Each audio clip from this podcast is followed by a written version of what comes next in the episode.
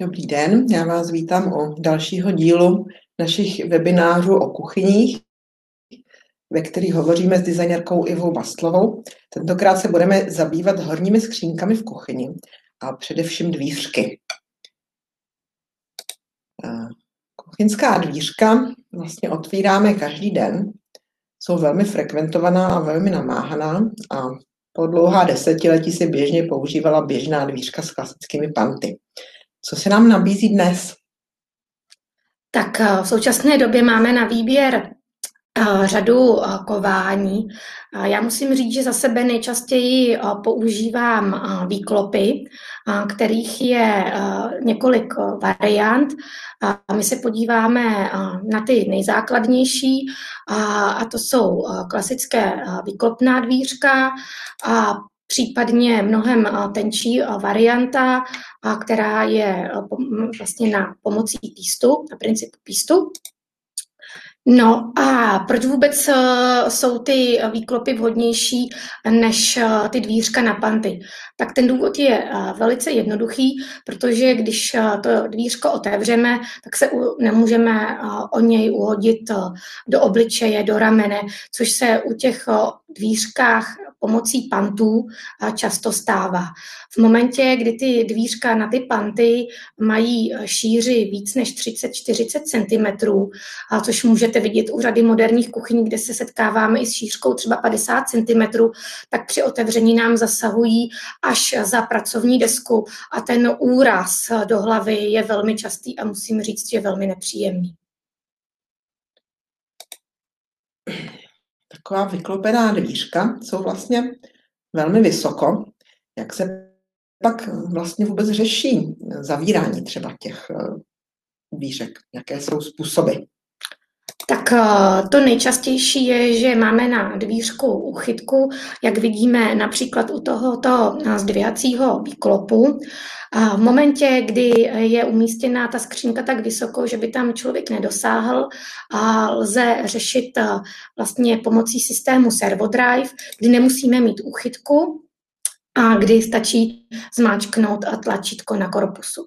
No tady už vidíme další variantu a, a to je výkyvný výklop, který se e, hodí zase na e, jiné typy otevírání dvířek, když e, vlastně máme prostor za nebo nad skřínkou, aby se nám dvířka mohla vyklopit. No a v momentě, kdy máme eh, skřínku eh, vyšší, potřebujeme tam dát i poličku, aby se nám tam vešly různé typy sklenček, jak vidíte zde, tak je vhodné použít eh, skládací výklop. A ten se pak zase zavírá pomocí toho madla? Buď právě pomocí té uchytky, anebo stejně, jak jsem říkala, pomocí servodrive, kdy máme takové decentní tlačítko na spodní části korpusu, které stačí zmáčknout a, a dvířko se samo uzavře. Tak dnes se běžně eh, v kuchyních vyskytují skřínky, které jdou až pod strop. A jak je to potom s dostupností takto vysokých skříněk?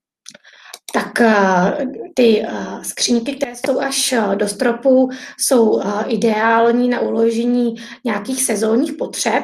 Já vždycky říkám klientům, že tam můžou dát právě formu na beránka na Velikonoce nebo vykrajovátka na Vánoce, takže nepředpokládá se, že úplně do těch nejvyšších částí budeme dávat potřeby, které máme, které potřebujeme každý den.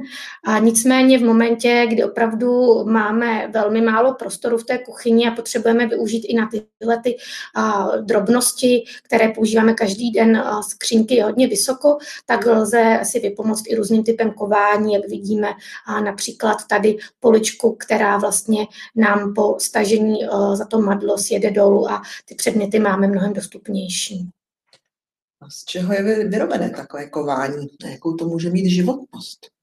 Tak jedná se o kvalitní kování, které najdete v nabídce Demonstradu a tady bych se opravdu nebála, že by nám to eh, po pár měsících nebo letech eh, přestalo fungovat. Takže důležité je používat kvalitního dodavatele a, a vlastně zajistit si i značkové kování, ověřit si to vlastně výrobce, co používá za komponenty, protože je třeba si připustit, že vlastně dnešní výrobce nevyrábí ty vnitřní části, ale ty jsou vždycky od vlastně konkrétního dodavatele, ať se jedná o Bloom, Hettich, Kesebem, Rehefele a, a další. Hmm, existují i nějaká jiná řešení pro eh, horní, pro dvířka horních skříněk? Tak eh, můžeme použít i posuvy, což eh, není tak časté, ale samozřejmě to lze, jak vidíme například na tomto obrázku. A tam je třeba si připustit to, že nám vlastně ten posuv zabírá určitou část hloubky těch dvířek, kde je ta kolejnička. No a nebo můžeme použít, jak vidíme na obrázku, v té pravé části i skládací typ, který je vhodný právě do těchto těch vysokých skříň, kam lze uložit robota, toustovač a další menší ty elektrospotřebiče. No a tady na posledním obrázku máme takovou specialitu, kterou nabízí společnost Real. Jedná se o Flipdoor, taková zajímavá žaluzie, která má, je, má povrch z materiálu Round Visio. Takže z tohoto materiálu potom můžete mít i dvířka ve spodních částech a mít opět celou tu kuchyni v jednom materiálu. Jako obvykle se zeptám, kde najdou čtenáři další typy a další inspiraci. Já budu ráda, když se podívají do mých knížek, jak do toho základu tvoříme interiér s českou designerkou, nebo do mojí poslední knížky Interiéry do detailu, kde se právě věnuji horním skřínkám a jejich otevírání.